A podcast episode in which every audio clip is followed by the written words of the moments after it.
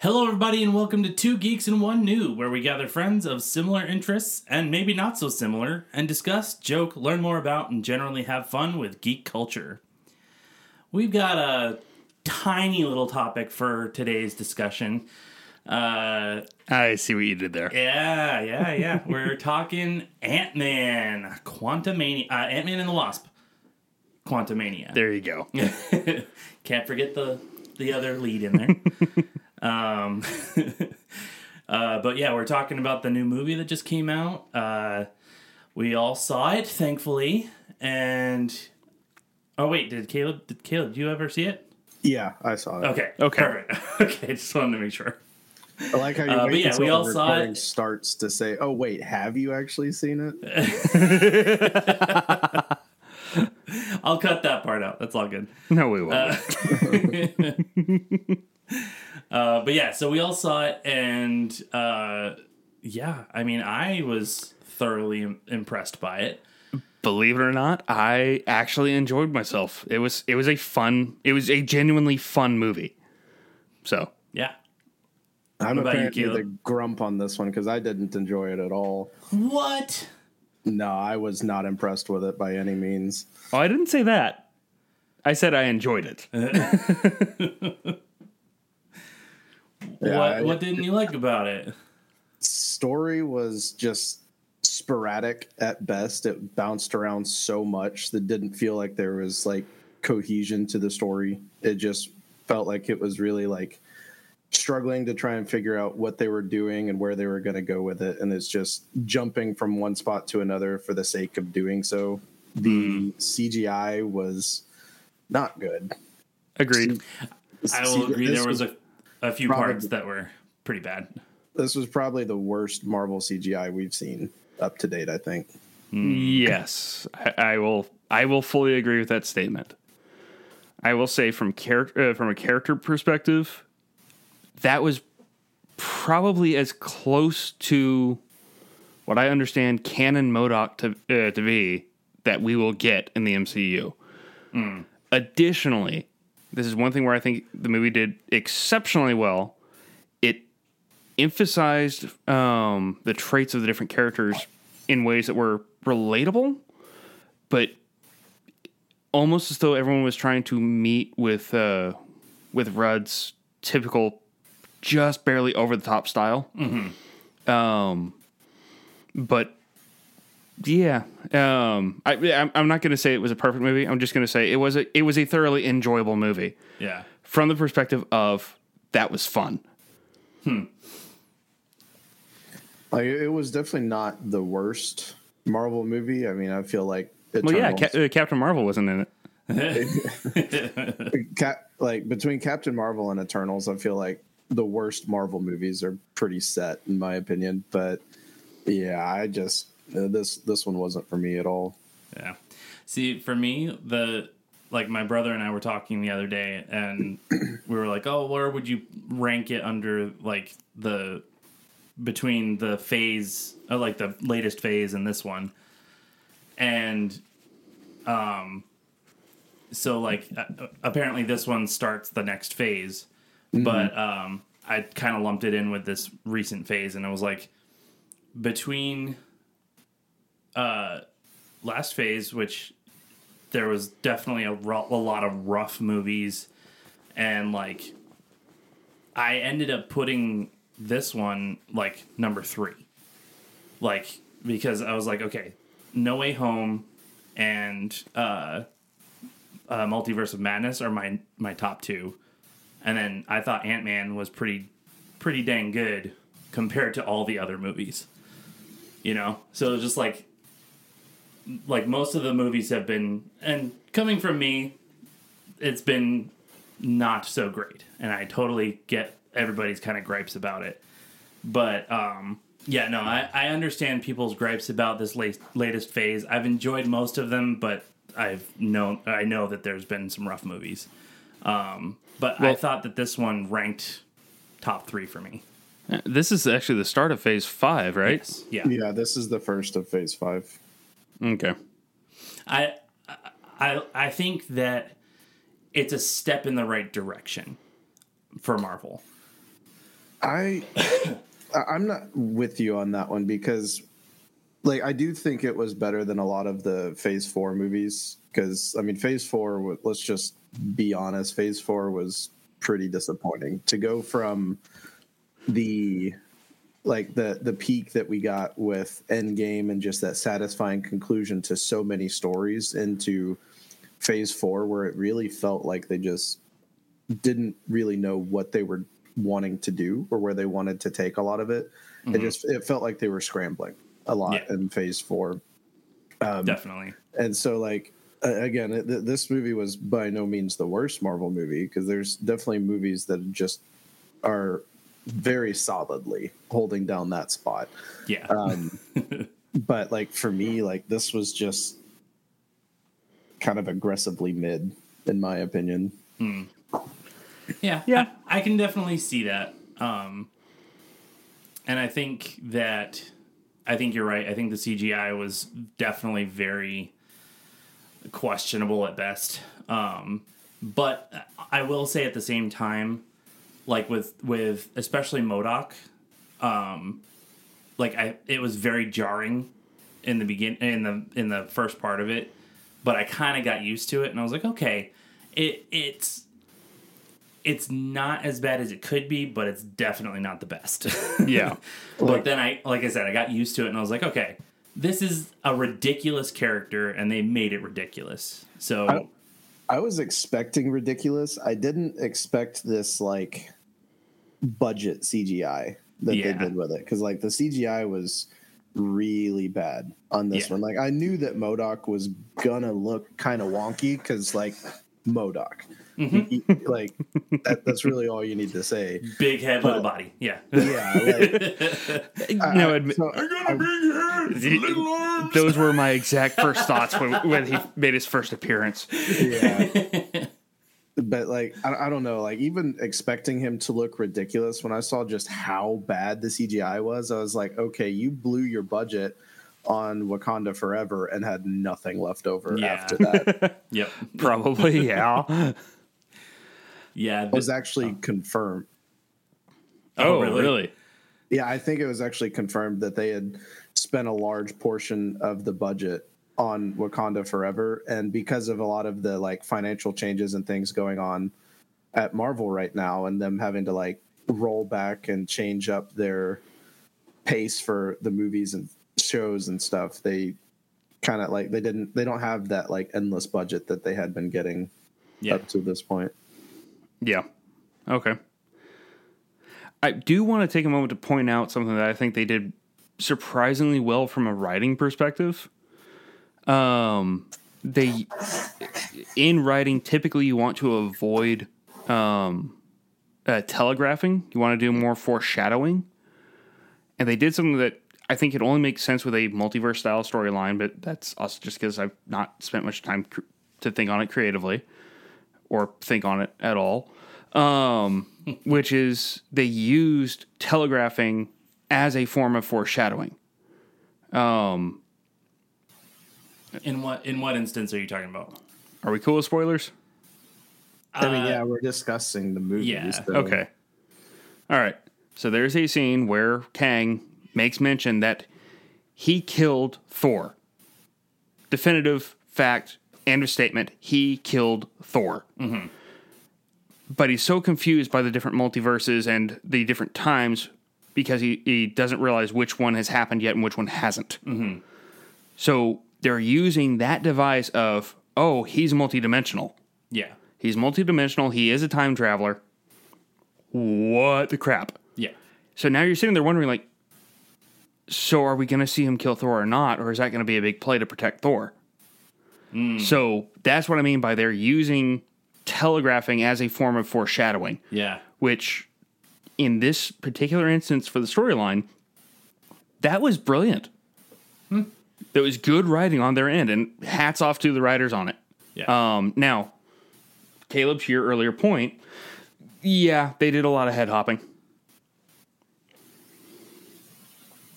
Yeah, like there was just like with the one sequence they were with three characters overlooking a desert scape, and then it just suddenly jerks over to other characters in a village and then Yeah. it rapidly jumps back over to the desert scape and then back to the village and it just jumped around so much i was like like how did this get through the editing floor at this like jarring pace like Yeah.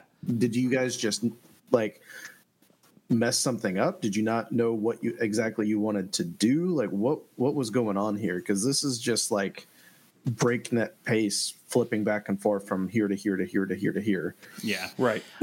I definitely agree. Um, and I feel like they've been they've been lacking on the editing side of things for most of the movies in the phase, um, because like even with the sound quality, um, like the music and stuff, like it feels like there's no epic music. There's like it's so soft and it's so like these epic moments should be uh, emphasized by this music, but it's all just monotone, like yeah weird music that sounds like it should have some epic, uh, like crescendos and stuff, but like it's just not getting there at all. And I noticed it the, the most in Eternals and um, and this one, and I feel like Thor was the same, but Thor was a little bit better because it had all that 80s music and stuff, which I think they kind of over- overdid a little bit in that one. Yeah. But um, but yeah, I, I I fully agree that there's some editing issues going on at Marvel. That's just kind of like okay, what happened to your budget?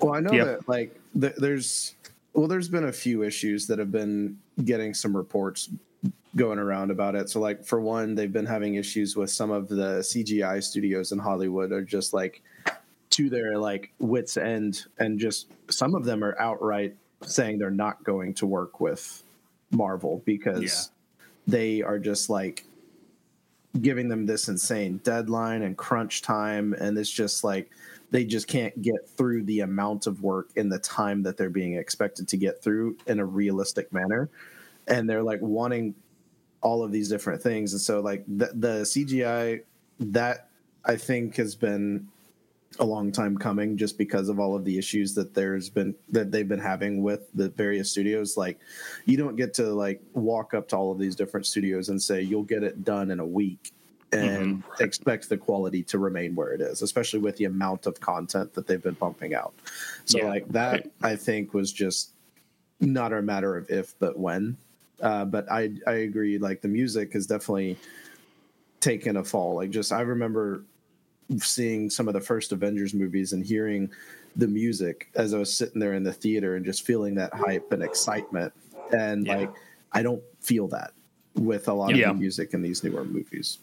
Yeah, I want to know the music. It's it's definitely been that's been one of the fairly consistent strong points up until Phase Four with MCU, from what I recall, where more often than not, the music would kind of prime you for what's about to happen on screen.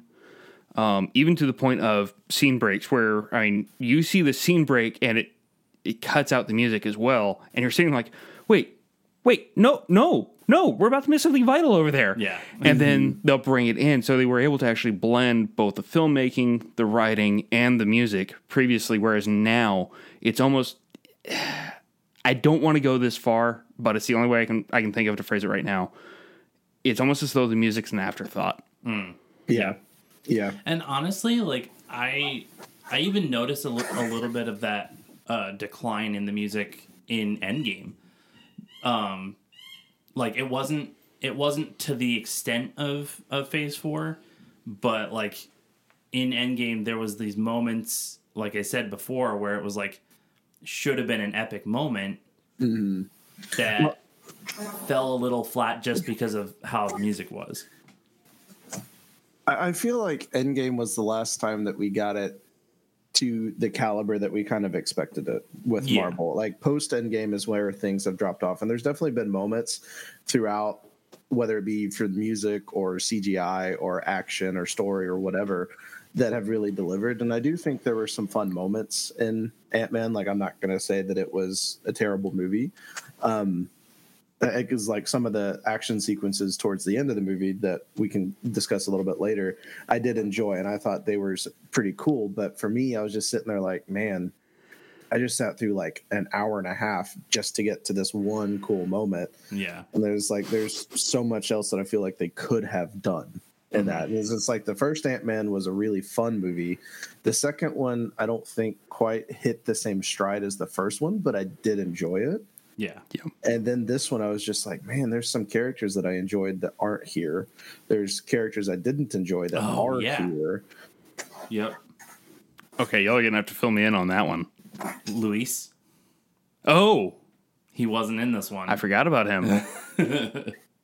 And I, I, I fully, fully agree with that, Caleb. I think they should have had him in it.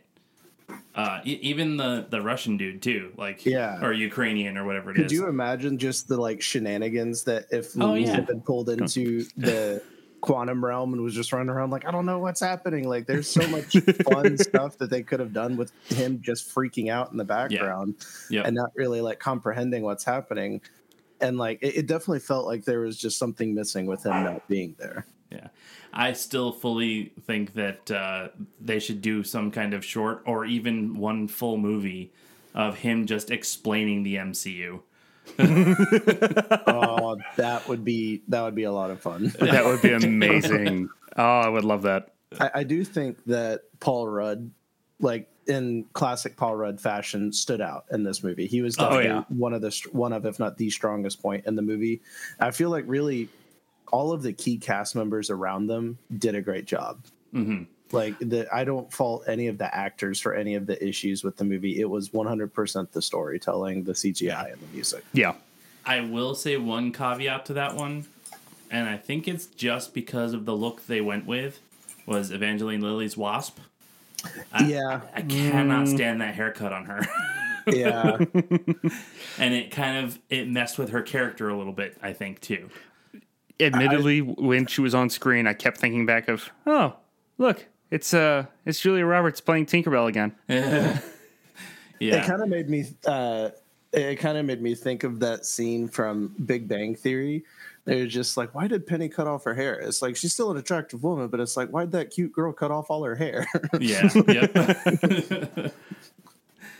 It's Yeah. like i still think she did a good job with the character like she's a good actress and she did well with the character i will say that like jonathan majors oh, just did a fantastic job Yes, he did. killed it. Yeah. Like, That and also the cameo. oh, Oh. yeah yeah The cameo role was priceless. and th- that so I- i'm torn on that one like I, I think it was funny and there was some fun moments but it also felt like okay he's here just because we can say he's here You yeah, what I it, mean? it, it, it, it, it did seem like they, the role they chose for him on that allowed him to outstay his welcome. yeah a little bit and i guess we'll go ahead and say what happened with this one since we're talking spoilers and whatnot anyway but bill murray finally made his marvel cinematic debut Yeah. and Which is there was- nice. there was some definitely some like funny moments and like it, it has some comedy to it but i agree it absolutely like overstayed his welcome with the character and it's just like it, it very much by the end of his time on screen felt like they just wanted bill murray to say they got bill murray in, in the mcu Yeah. and there, Yeah. there, there wasn't really like a purpose or intentionality behind it It- It's like he's trying to make up for being uh, for doing the Garfield movie, and it's just making it worse. well i feel See- like he's made up for the garfield movie with his line in zombieland with like Fair. Do That's actually exactly why I said Garfield that. movie, probably. See, I honestly, I I liked that character at the end of his time on on screen because like in the beginning of it, I was like, okay, he's kind of an annoying, just weird character, and then when he kind of turned that table of actually being kind of evil, it was like, okay, this is actually interesting. the issue with that though is like if they were gonna do a flip like that, where it's like, oh, he's actually a villain, why did they just instantly kill him off? Hmm.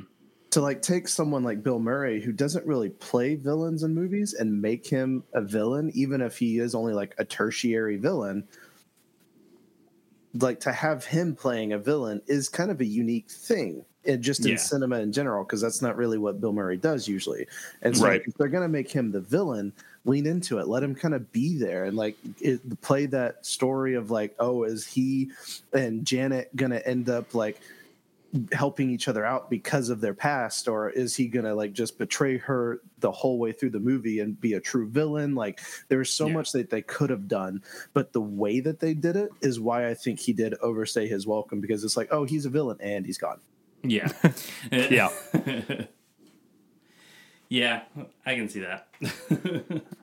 I like if he had been there kind of like just the like smart aleck goofy villain in the background like kind of helping Kang but also like I'm alive because I've helped you with a few things but the next mess up could be the moment that I'm not alive anymore like Yeah. that could have been a fun dynamic with the story and like I feel like him and Jonathan Majors Kang playing off of each other could have been could have made for some interesting dynamics I think Yeah. What do you? This just was kind of an idea that came to mind as you were saying it, but like, uh, what would you have thought if he ended up being the one that played MODOK instead of uh, of Darren? oh man that's I don't know that like Just, just out of curiosity, like it, it's not I feel something like that would ever happen. I don't think. it but would be something that would kind of skirt like okay are they gonna make him be like a full-on villain and let him really like play that villainous role or are they gonna start doing that like more goofy villain kind of like what they did with MODOK because if they had done the more comical villain i don't think it would have really changed much with MODOK Mhm. if it was him. If they had done a little bit more of a serious villain and kind of like let bill murray kind of stretch his legs and do something a little bit different i think it could have been interesting. Yeah. I also have to say that the uh sorry to kind of switch gears here a little bit, but um with MODOK himself, like the idea that uh Darren ended up becoming MODOK was a little weird to me. Um just because I know the comic book accurate version and slash the video game version of him where it was he was a a scientist that was um, uh, just trying to make himself smarter and ended up um, messing with well, in the video games it was Terrigen Mist from the Inhumans uni- uh, part of the world. Um, but I, I can't remember what the comic book version of it was but like and it ended up making his brain larger and his body stayed the same. yeah. Um, I and, mean, and like his- they they're no strangers to kind of changing up things like that in the Yeah. MCU. They've done that a handful of times. Just I mean, like Iron Man three, they took like four different comic book arcs and managed to mess up all of them.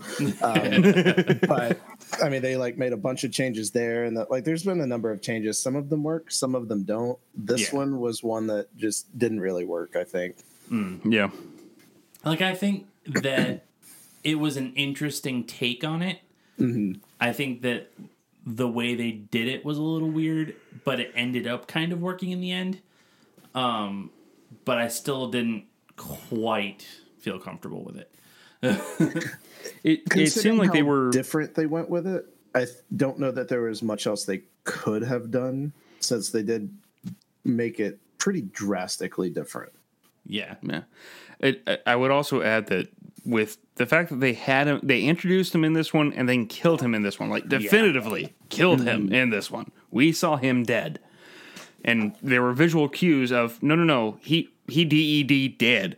Um, so he gone. yeah, I think they changed it particularly in with that in mind, so that they, so that they can get away from having him further on down the line yeah, which my understanding of the character, which granted is not much at all, he's more of a he is kind of more of that once and done villain.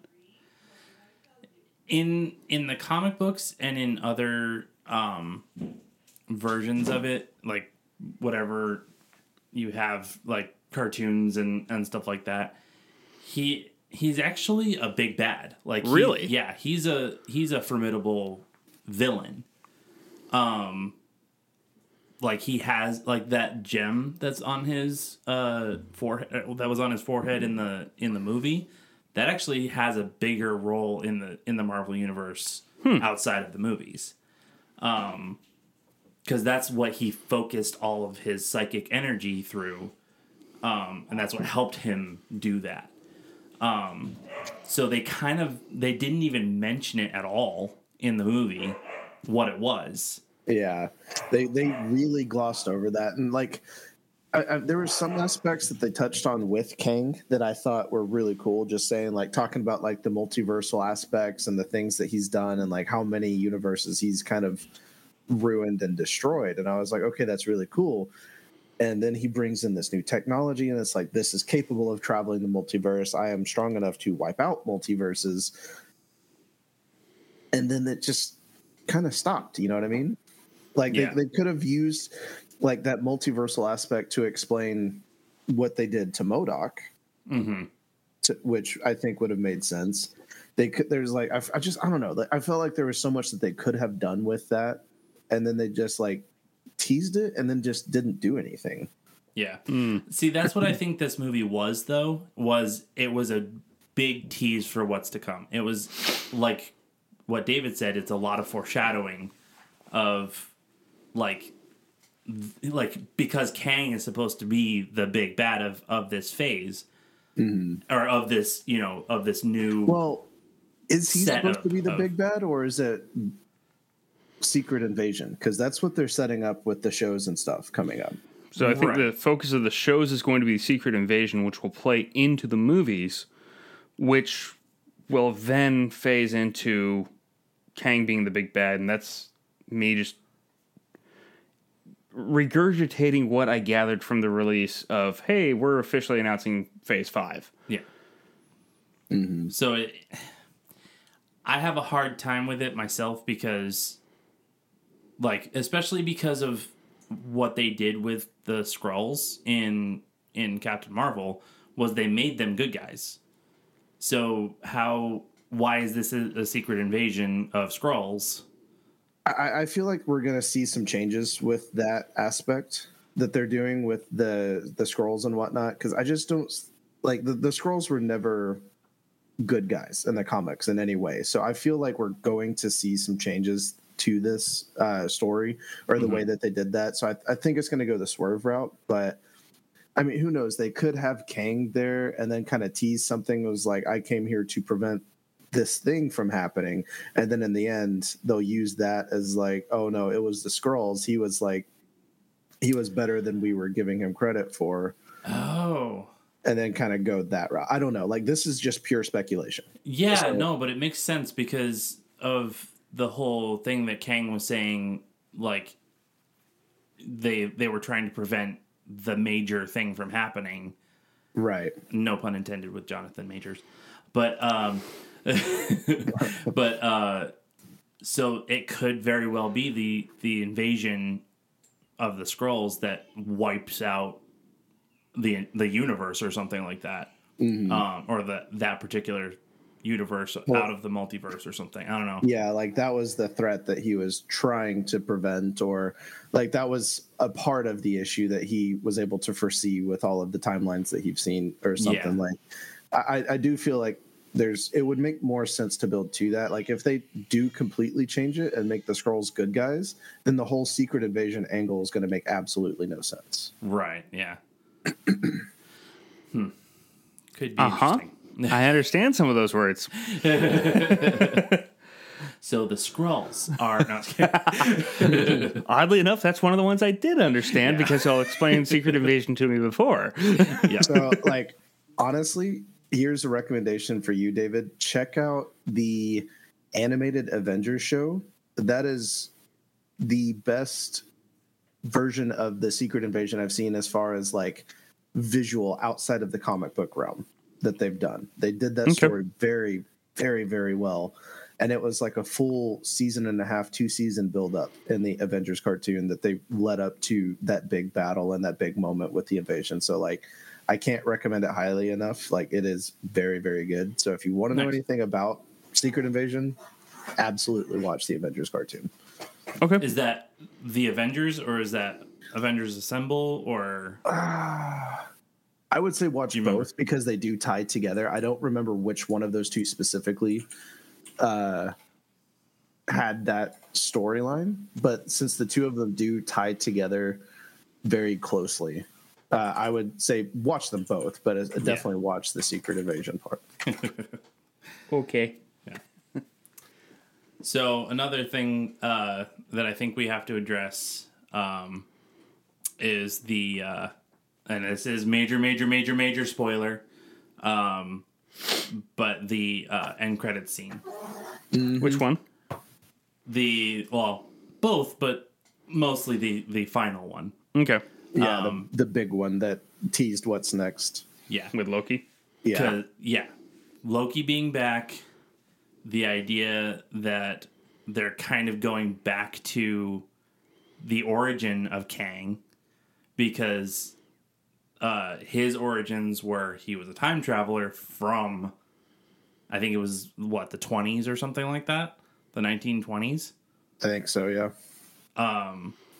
he ended up going to the future, getting all this um, technology, then coming back and like, yeah. So there's all this stuff, but then bringing in Loki with the um, The Bureau. the bureau there is like, okay, this tying it back into this is so cool. Yeah. and it was really interesting to see that like genuine fear and intimidation on Loki's face. Like that's Yeah. something we really hadn't seen outside of his interactions with like Thanos. Mhm. It's like he didn't like if Loki is scared, you should probably run. Right. Yeah, that much I picked up on. So I mean, that's a that is a good way of showing off, uh, of building up a villain, of having someone already established as being canonically powerful, shivering. Mm-hmm. That's a great way to build build the audience, especially for audience members like me who, frankly, tuned out for a, a phase and a half or 2 whatever we're at now. Where it's like, okay, well, there's another one. Um, but um, it's it's it was an interesting way to, for them to build up um to, to build up just how much of a problem Kang is going to present and the overall storyline. yeah. Yeah. The yeah, the crazy thing to me though is that they they showed off how powerful Kang is to begin with, and now they're going back to the origin. yeah. You know what I mean? Like that's not generally how they do things. Is they usually start with the origin, they go back to the origin, they go back to the origin. Like, Yeah. you know that it's always multiple versions of the origin, and They then, pull a Batman with it. My, Well, I was my- thinking Spider Man, but yeah, Both work.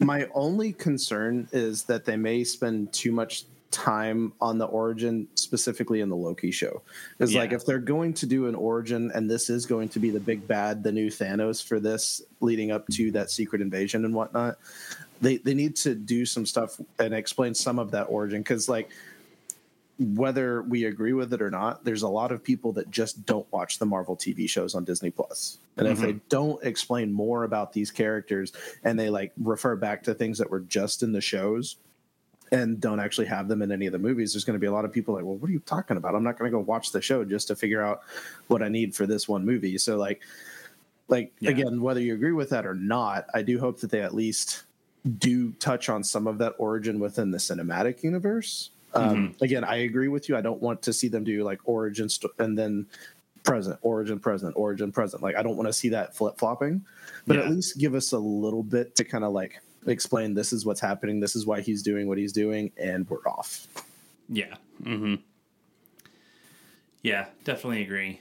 Uh, I think it's one of those things where, like, especially because the Loki show got so popular, um, I I think that it was again one of those um, one of those Disney Plus shows where it took a very long time to get anywhere, and then like it was enjoyable overall, but there was so much so much lead up Yeah. to the end, and The Loki show is the one that I've heard the most mixed comments on.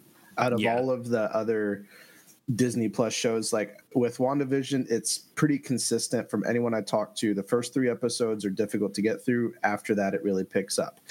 Yeah. Falcon and Winter Soldier, another one that like most people say had a slower start, but in the end it had a really good story and, and good momentum. Loki is the one that it's it's like whoever I talk to, it's either a love or hate thing. There's a lot of back and forth depending on who I'm talking to on that one. Yeah. Yeah, definitely. Um so I think if they if they take it to where the second season they they keep with the momentum and keep um you know building the storyline actively instead of just like okay this this is happening this is happening. Oh and then there's something big you know? Um then i think that they can build that up to uh, an exciting point into the the cinema uh, side of things. Yeah. and especially with the Kang origin because like you said like you don't want to have to go back and watch it unless there's something absolutely interesting that you're like okay now I have to go watch it. You know what I mean? And especially with how interesting a character Kang is. right. Like, even if you haven't read the comic books, if you've played really any of the video games, you've at the very least seen him or seen references to him. Mm-hmm. Uh, outside of individual standalone games like the Spider 2018 Spider-Man, for example, they didn't talk about Kang because it was just Spider-Man doing Spider-Man things. yeah Um, but like even in like Lego Marvel's Avengers, Kang, like Yeah. so like th- th- like he is a big bad and a very interesting character, and I feel like there's so much that they could do to really build up. I will say that my one concern with Kang is at least visually, I feel like they killed the coolest looking version of Kang that we saw in the movie. yeah Because like I- some of I the other Kangs, fully like, agree like the Egyptian king, I thought looked pretty cool, but out like he was like a, a uh, uh, solid second place. He did not look as cool as the green and purple suit king, yeah. And so like I'm just like, oh, please bring the suit back because that suit is kind of like iconic king. yeah. Uh, that is one thing as you were mentioning that i was like they actually did a really really good job with that suit. I think they uh, like the only thing i think that they could have done differently was the the face part.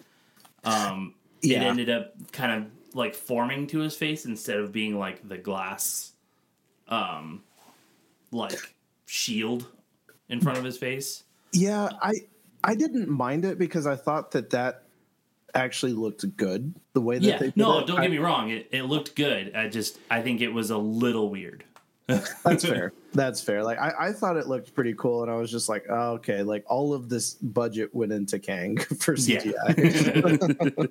um, so, it like, does remind was- me of like like Star Lord or something like that, where it, it it kind of like just went around his face, or or no, not not the Star Lord mask, but like the the little thing that they put on him. Uh, uh was it Star Lord?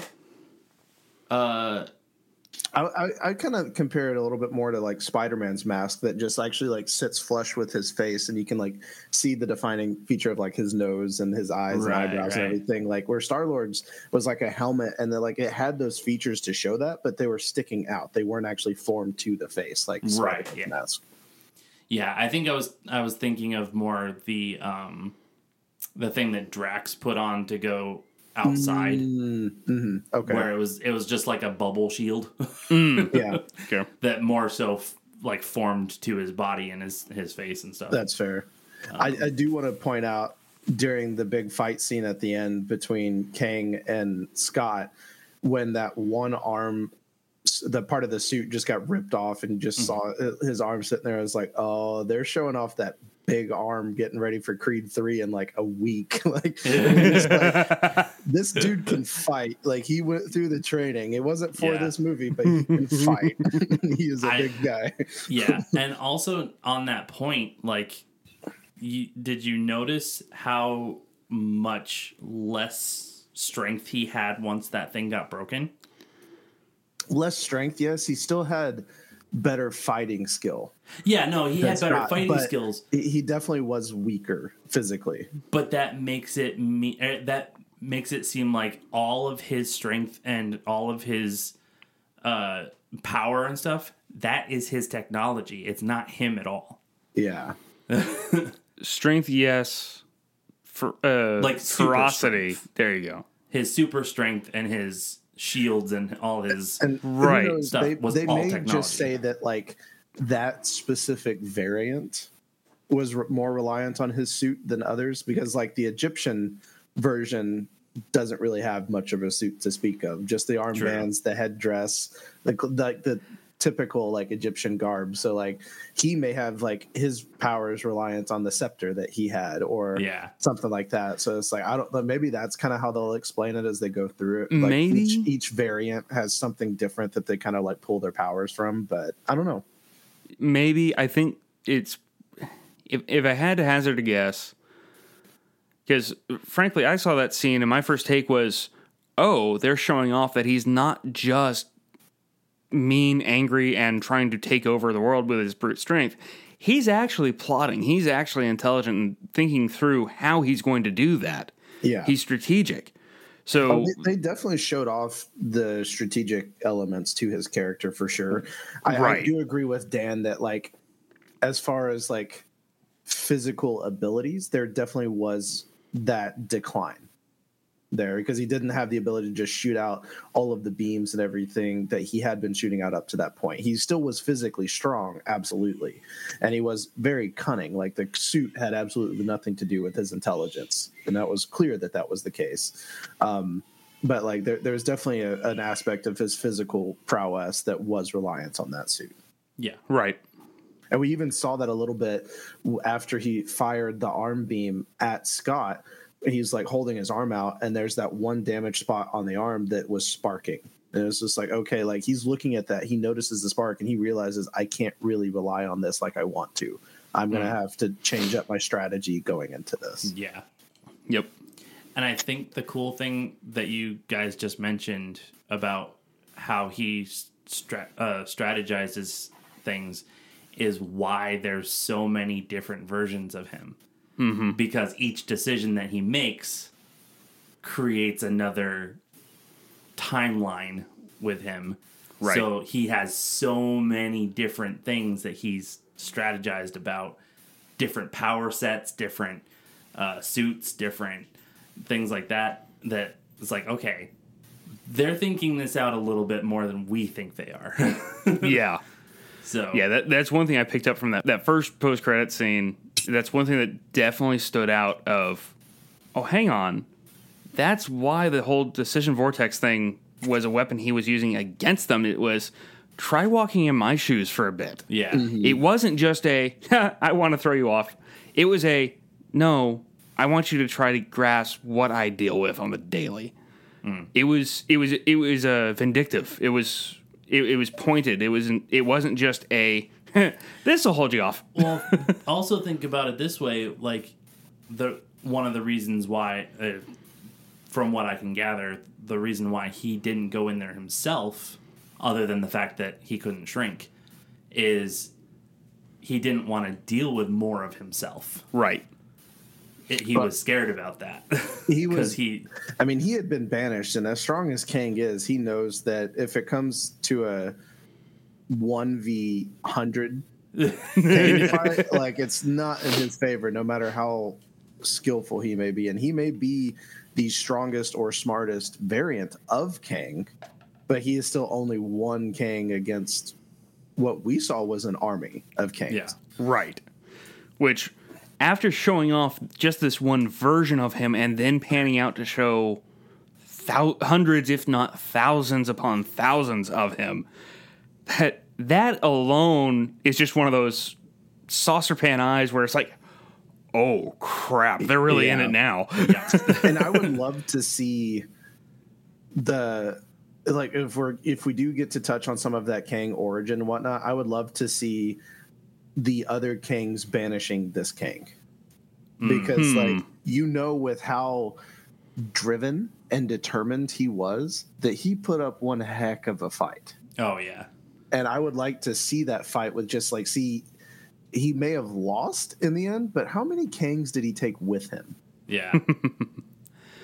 Now, here, now here's another thing that that's that's occurring to me is if he splits based on decisions, do the others also split when they make decisions, like we saw in the vortex? so not all the variants are are the decision making split. Okay, It- they are definitely born from different multi- multiverse universes. okay, Um, there are certain ones that are timeline driven, and then others that are just it's a totally different universe. Yeah, not Gotcha. all of them have that like branch off effect, but most of them are kind of creations of the branch off and not necessarily able to create their own branch off. Right. So I think I think the ones that are definitely do. Uh, like what we saw in the vortex there was if if this one makes a decision and splits off into two, then those two make a decision and those split off into two. right. You know, it, I think it's a it's a pyramid scheme. Uh, Speaking of But- pyramids, I love the fact that they throw. Um, I'm blanking on the character name. Paul Rudd's Ant Man, his Scott Lang. Thank you, Scott. How they show Scott um, as uh, as just another Baskin Robbins employee Yeah. in, in that vortex. I Like liked that shout out. That was funny. it- it's not just a good, funny shout out that would only work in Ant Man. It's something that kind of illustrates further what's going on. Yeah. It's it's not just a oh ha ha because he used to work at that's that's cute. It was genuinely a no no no. What's happening here is a convergence of all different decisions. So if he decided, yeah, you know what, I'm not going to go uh, go rap, uh, Rob Van Dyne. It's Right. it, it's showing that off, and it was doing so really well. So on that note, again, for visual storytelling, they're getting back to that Yeah. and they're when they're on, they're on. But it was hit and miss. I think the I think the thing that throws it off though a little bit is, and this is just splitting hairs for this thing, but like or Langs. or Langs, yeah, it's splitting Langs, uh, is that the probabilities were from that point. True. You know what I mean? So it was a little bit ridiculous on that point, yeah, but that's a good point. I hadn't even really considered that portion of it, but that does make sense. If all of those different splits are from that specific point, why would just the standard Baskin Robbins Scott Yeah. show up? Like, because he's he's definitely not going to be in Quantumania as just a standard Baskin Robbins employee that didn't join Right. the Avengers. so yeah, it, it's it a was little a fun ridiculous. little shout out, but and it's I funny. like him being there was really funny, and like he ended up being more of like a semi pivotal character in that Yeah. but he really kind of should have been. And, uh, but it was also really funny just the way that it was done. yeah. Yeah. I, I will say the that I don't I have a hard time with those moments um, because there's certain ones like that like the like not the Baskin Robbins thing but like the whole pilot and like Oh yeah, things like that like I thought it was cool in this one because it it was like an anthill yeah, Um, yeah. Th- but that the- made a lot of sense. The way that Yeah. like, and that Yep. was a really cool little shout out. It's like, okay, he's doing the thing that his character's modeled after. Yeah, Right. Yeah. But I have a harder time with it because I feel like they do that too much in other movies. Where like just for an example, Doctor Strange with the the dark magic uh like thing where it's all just kind of moving around. yeah. Like the world is moving around. It's like there's no effect that it this thing is doing. It's not hurting anyone. It's a visual MacGuffin. Yeah. Yeah. So it's Yeah. like, why are they doing it? Why is this dark magic? you know what I mean? And they do it a lot in these movies, and it's like, okay, like the only other time I've seen them do that split type mechanic that I thought made sense and was a cool effect was Doctor Strange fighting Thanos and um, Infinity War. Like that's the only other time I've really seen it where I'm like, okay, that was a cool shout out and that was a cool way to like and which it made sense with like the way the dynamic of that fight. So I agree. Like, I do think that they tend to do that a lot, but between the Doctor Strange versus Thanos and then this one, these two were the ones that have made the most sense to me. Yeah. Yep. Yeah, I agree. Um, I also want to point this out, and we've already kind of hit on it a little bit, but but where this is kind of somewhat Mar- uh, the MCU and Marvel trying to redeem themselves a little bit, or at least go back to their strengths. It's one thing that this emphasized for me is Marvel is at its best when it's emphasizing how weird the multiverse is. Yeah. or even its characters themselves. Uh, Yes, Yeah. exactly. Thank you. Yes. Where I mean, okay, you have a dude who he's a thief. He gets powers because he's a thief because he stole something useful. Okay, that's that's fairly run of the mill. Oh, and his power is he shrinks to the size of an ant, which makes him a better thief, and that's somehow going to be his his ethical turnaround moment. Yeah. Okay, now now you're playing odd, and it works for them. yeah. And I think if if Marvel can go forward on that note of okay, what makes our characters quirky, not mm-hmm. what what is the not necessarily what is the actor bringing to this character that makes them quirky, but what does the character themselves have that's innately quirky? Yeah. If I, a- I think if an actor can portray actor it, better. does play a role in that because like if we had seen like the Baskin Robbins Scott Lang with any actor like Chris Hemsworth trying to do that same thing like a Baskin Robbins Thor like it wouldn't have really made sense it wouldn't have been have had that same comedic timing and whatnot but Yeah. like Paul Rudd's delivery adds to it and so Oh, yeah, absolutely. the character quirkiness is key but the actors to be able to pull off that quirkiness as well. Yeah. yeah, the actor's not add to it. on top of it is where it comes in. And that's Yeah. like that's the thing that we've been seeing. Like that's why Chris Hemsworth and Dave Bautista have both said now we're done with Marvel because they're seeing the changes that they're making to the characters and like A, that doesn't make sense for the character, and B, that's not my style. That's not who I am. That's not how I've portrayed this character. I'm not going to do that. Yeah. And so like that's the issue we're running into. Whereas they that is one thing that they consistently do well is like no we know what paul rudd is capable of we know where his strengths are we know what he enjoys doing we're going to let him play in his, his in his wheelhouse yeah. Yep. just like robin williams as genie in aladdin like no this is like we're going to let you do your thing like we're going to give you your script have fun with it like yeah.